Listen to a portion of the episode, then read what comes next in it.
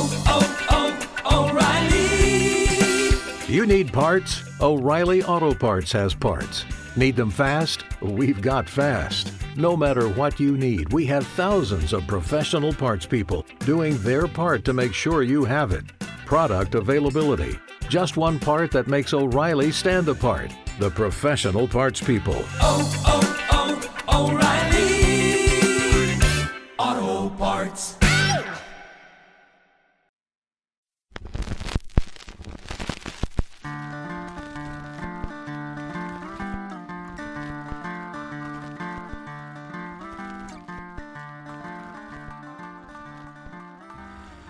Hey, what is up, everyone? Welcome to the Crack House Chronicles. I am Donnie, your host, and with me is a man who just got his first fake ID and can't wait to order off the kids' menu. It's Dale. Hey, hey, what's going on, brother? Let's go get us a happy meal and some nuggets and fries. you know, I don't know if it's better to get the kids' meal or get the AARP card and get the senior discount. Same difference. You think it is? I think much. it is. Yeah, yeah. I'm close to both, I guess. Now, you get right there. You either you're close to a diaper either way. There you go. So we'll we'll leave it at that. All right. All right, Dale, what you got for us? You got any shout outs for us this week? oh, I got a few, man. On a little more serious note, we want to give a shout out to Jesse and Trey. I know they're going through a little rough patch here with their losing their dog Shelby, and uh, we want to thank them and then just say uh, we're thinking about you guys and sorry you lost your your bestie there and. Oh man, I, I hate it for you because I know Never, never It's- good to lose a fur baby, man. No, it is not. No, so, it's tough. so we're thinking about you guys. Yep, that's that's sad stuff. All right, anything else you got for us this week? Is that it? I think that's it, man. That's all the house cleaning I got. Unless anybody wants to give us a five star review and and uh, just a Facebook review. Shout out to old Susie there for giving us a face Facebook review and appreciate you uh, listening.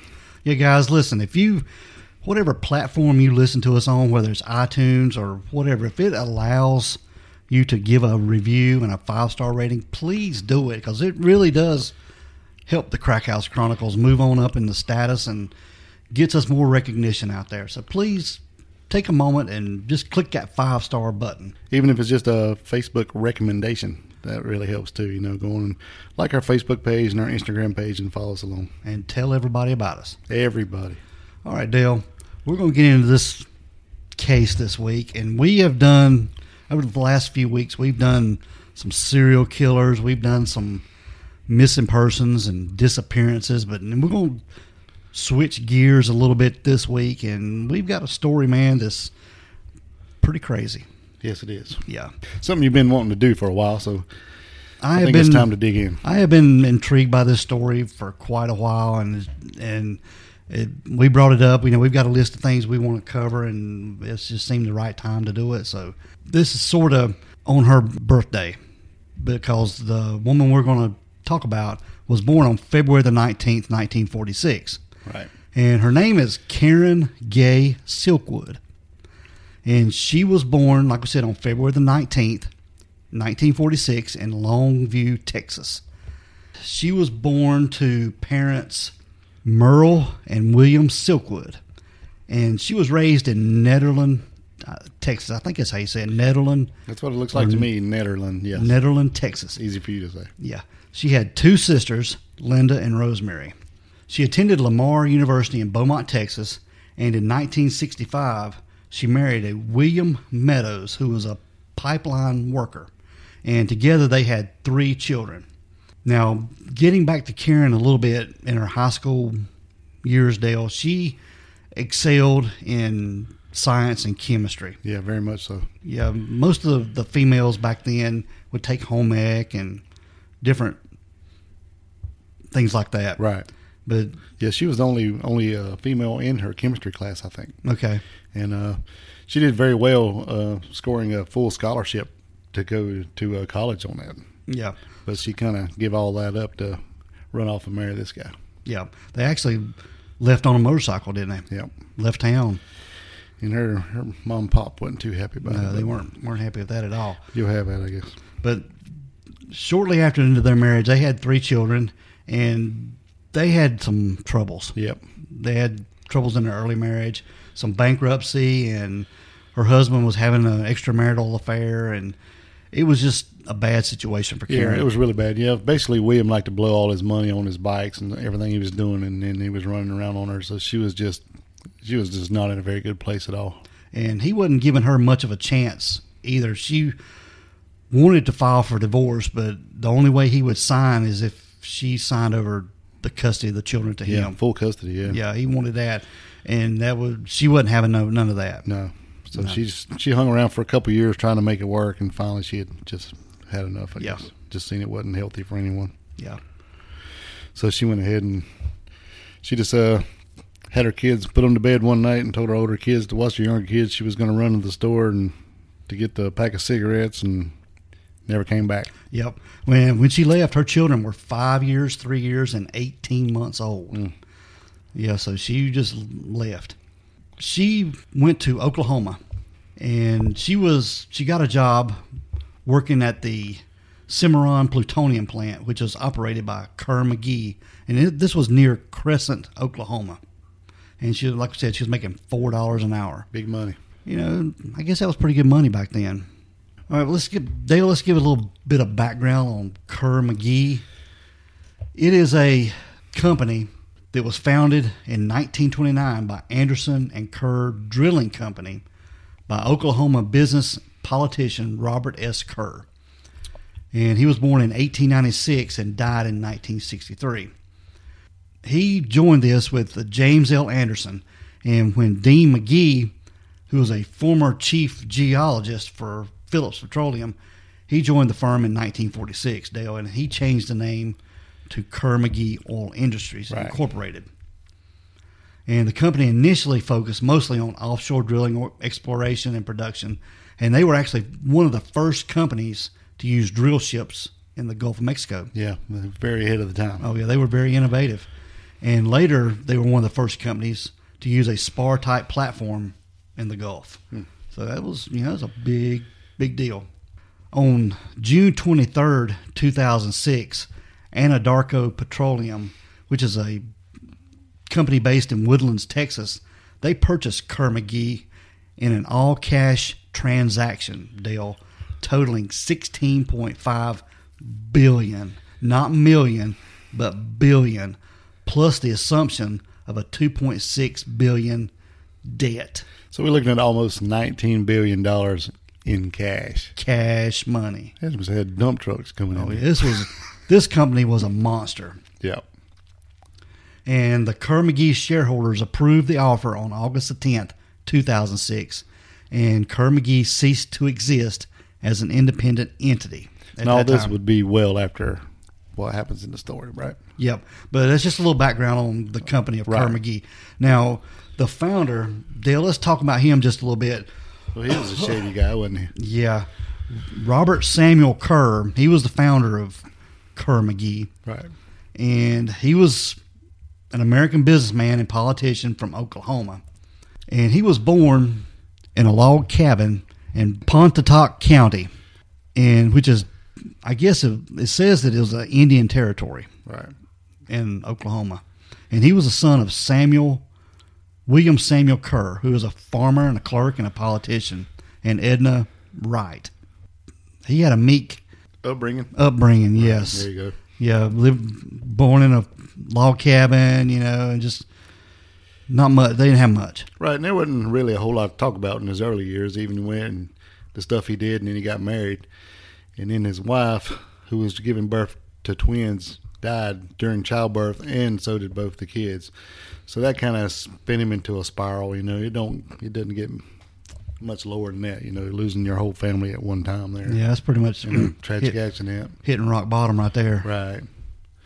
Now, Kerr's growing wealth and business ties made him a power in state Democratic politics. Right, because he had married after after that happened. He married Grace Breen, who was the youngest daughter of a wealthy Tulsa family. Tulsa, I'm sorry, family. You know, so he married into money, and then after this, they they lent him the money to buy into the oil and petroleum business. That kick started his wealth right there. Right, yeah, Yeah, and he was going to be a he was going to have a powerhouse.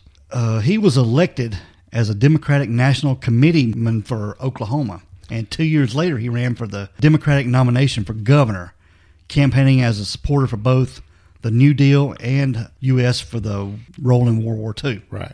So he was moving on up. Yep. And also, he served a four year term as governor, served as a turning point for Oklahoma's politics and economy. For the first time in the state's history, Dale, executive legislative relations remained cordial, largely, largely due to Kerr's patient leadership. Right. So he was, he sounded like he was a, had a lot going on with, you know, being governor and is pretty popular. Yes. In 1944, he was chosen to deliver the keynote address at the Democratic National Convention. He also uh, played a backroom role in the selection of Harry S. Truman as vice president. Yep. So that's you know some interesting information there about this. Yeah, he's rubbing elbows with some some high high class people. Yep, He he knew what he's doing. yep. And Kerr was among 12 nominated at the 1944 Democratic National Convention to serve as Roosevelt's running mate in the presidential election that year. Yeah, so he was close to being vice president himself. Oh yeah, he was. Yeah, he could have been knocking at the door of the presidentship mm-hmm. at one time. All right, and like we said, you know, he was into politics and all this stuff, and also founded the Kerr McGee Corporation. Right. He died on January the first, nineteen sixty-three. All right, Dale. Let's get back to a little bit about Karen Silkwood, the main topic of our Right.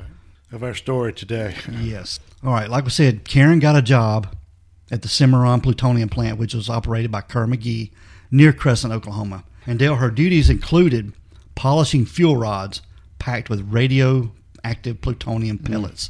Dangerous stuff. Yeah, but at the time they didn't know it was that dangerous. Well, I think they knew. Maybe she didn't.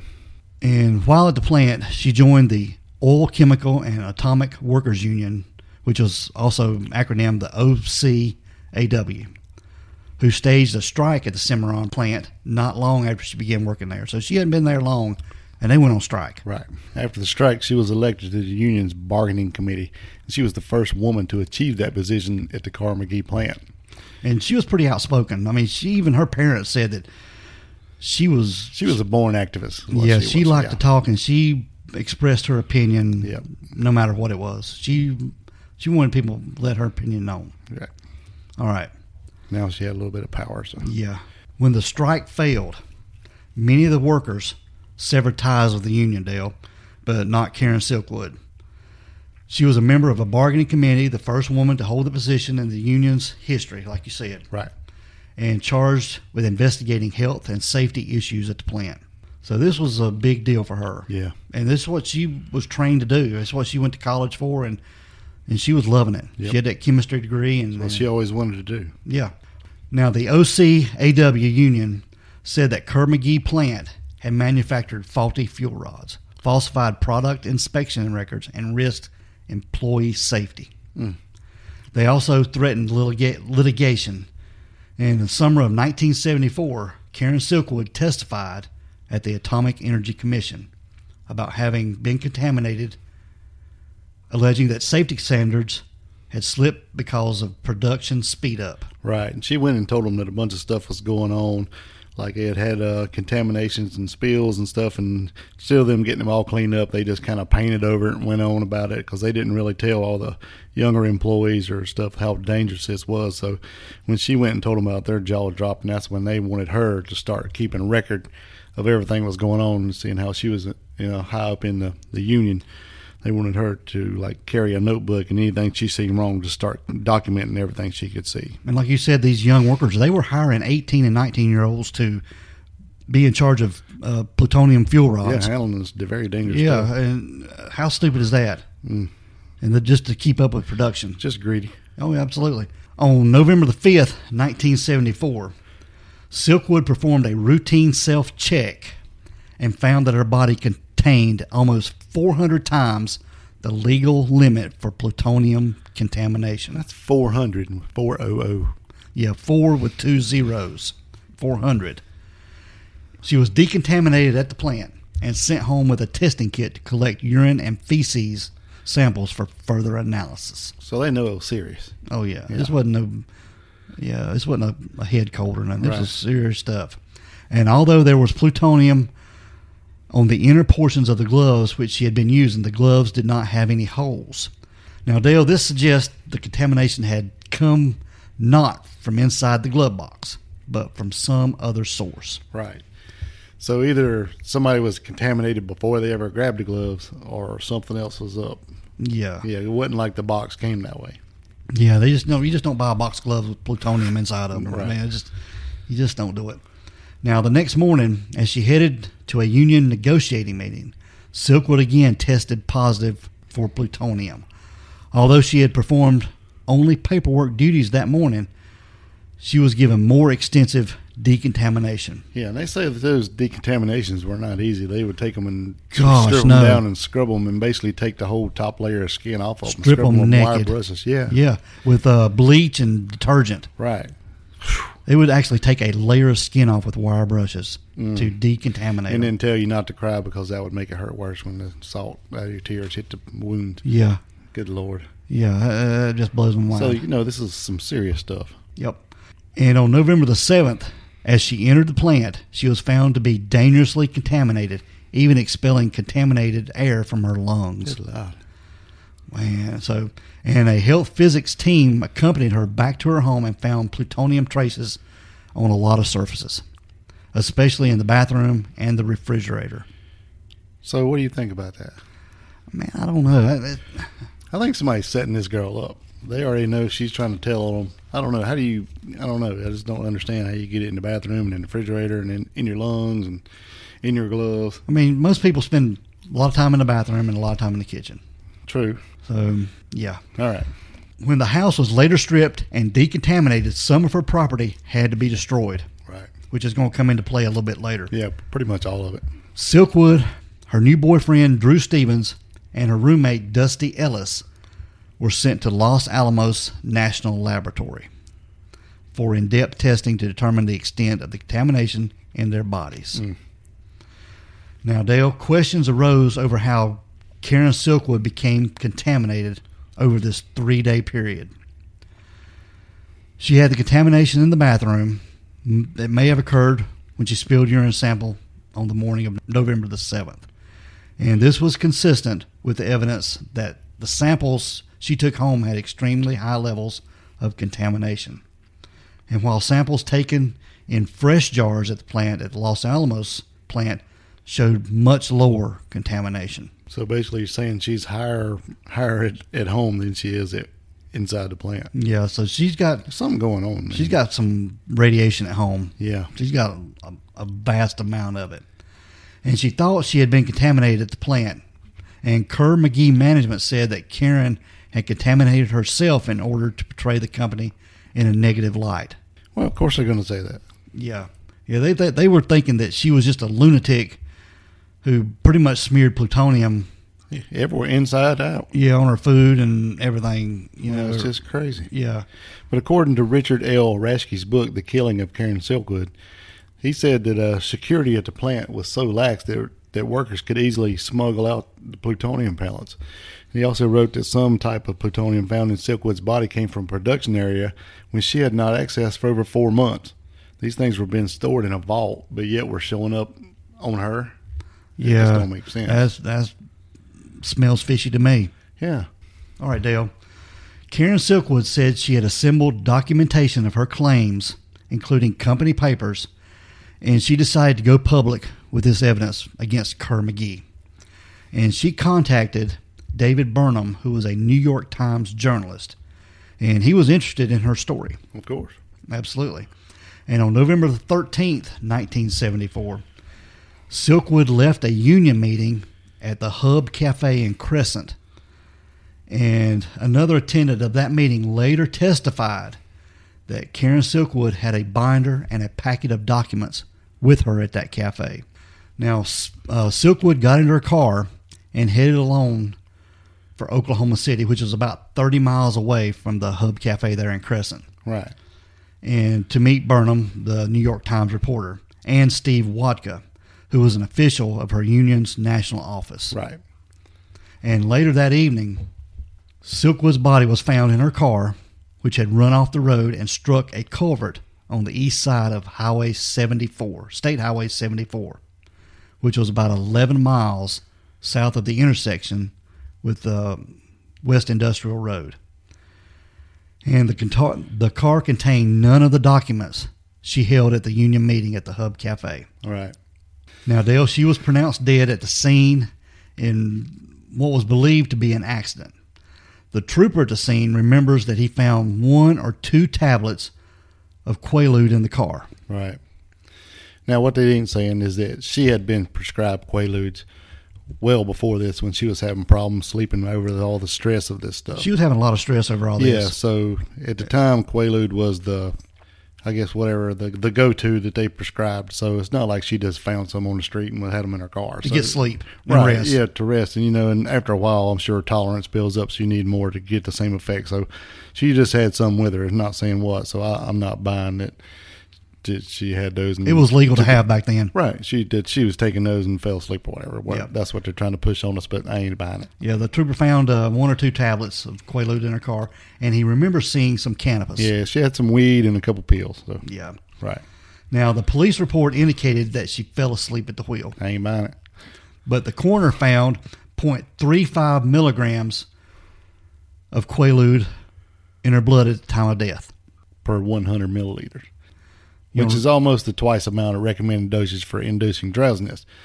But she's been on them for a while. She built up a tolerance. I think so. You know, she can't tell me that, but I think so. Mm-hmm. You know, so uh, I don't know, man. I ain't buying it. Yeah. Because Now, basically, when she left this meeting, she was going to go meet her, uh, the union guy, the guy from the newspaper, and her boyfriend were all in a hotel room waiting on her. yep. And she left, and it's only 30 miles.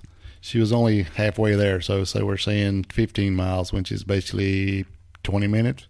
hmm So you're saying she left this meeting, went out in the car, put all her stuff in the car, and started to leave. And in 20 minutes, she fell asleep, went across traffic. On the other side, jumped a culvert and hit a cement side ditch, basically. Killed herself. And the papers magically disappeared because she fell asleep because she took too many Quaaludes. Yeah, that's the report. Right. That sounds sounds pretty fishy to me. Yeah.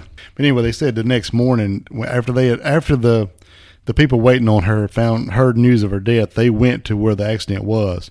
Car had already been towed. She had already been taken to the morgue, and everything basically was cleaned up, all except for one novel that she had been reading that was covered in blood and it was just laying there. Laying there on, in the grass. Right. So the next morning, they got um, permission from her family to go to where the car was to search it and get her possessions. And when they got there, the mechanic came out and gave them a box. And when they looked through it, there was nothing that they were looking for in the box. The paperwork had already been gone. And the guy said, "You guys are too late." That uh, the Kerr McGee people and the OCAW had already been there the night before to get stuff out of the car. So, and uh, one of the trooper that was on scene himself, the one that had said the stuff about the Quaaludes, had said that he found paperwork outside the car with with the Kerr McGee header on them and picked up as much as he could and put it back into the car before it was towed away. Absolutely. So it's not like it disappeared. It was there and then it wasn't. Yep. Now, Dale, some journalists have theorized that Karen Silkwood's car was rammed from behind by another vehicle. I think so too. Either sideswiped or rammed one. Yeah, with the intent to cause an accident that would result in her death, or to just to be able to get her off the road to get those documents. I think so, yeah, because they said they found microscopic paint chips in the, the fresh dents on the back of her car that wasn't there before. They tried to play it off like it came from the wrecker when they pulled it out, but I think so too. They may not have meant to kill her, but I think they tried to run her off the road to get that box of paperwork. Somebody told at that meeting they knew what she had and where she was going, and they had to get to her before she got to that that meeting or where to the journalist. Yep. And skid marks from Karen Silkwood's car was present on the road. Right. See. Yep. Suggesting that she was trying to get back on the road after being pushed from behind. So yeah, it looks it looks sketchy to me. Very so. Very very much so. There was never any insurance file claim, you know, claimed on her car for an accident, you know, for having been hit from behind. or for you previous to uh, explain those dents. Yeah. Right. Yeah. So, and they don't remember Karen ever saying or being involved in any kind of bump up to be able to swap paint with anything. No, everybody said those dents were not there previous. Yep. And Silkwood's relatives too confirmed that she had taken the documents to the union meeting and placed them on the seat beside her. And according to her family, she had received several threatening phone calls very shortly to her death. Right. See? And speculation about foul play has never been substantiated, but pretty sketchy, man. There's a lot of money involved, man. Yeah, you talk, you're talking billion Money and politics. Yeah, because she had evidence on these these She could shut them down. these uh, plutonium rods that had cracks in them, and you know they Well, was they said there was 50 or 60 pounds of plutonium missing, Yeah. unaccounted for, just gone. Mhm. Mm. Somebody's taking stuff out of there. I think it's all government. Man, I sound like a conspiracy guy, don't I? yeah. I mean, I wonder if uh, that was some of that plutonium that Doc Brown got from Back to the Future. Might have been. Yeah, for a um, shiny box of uh, used pinball machine parts. All right.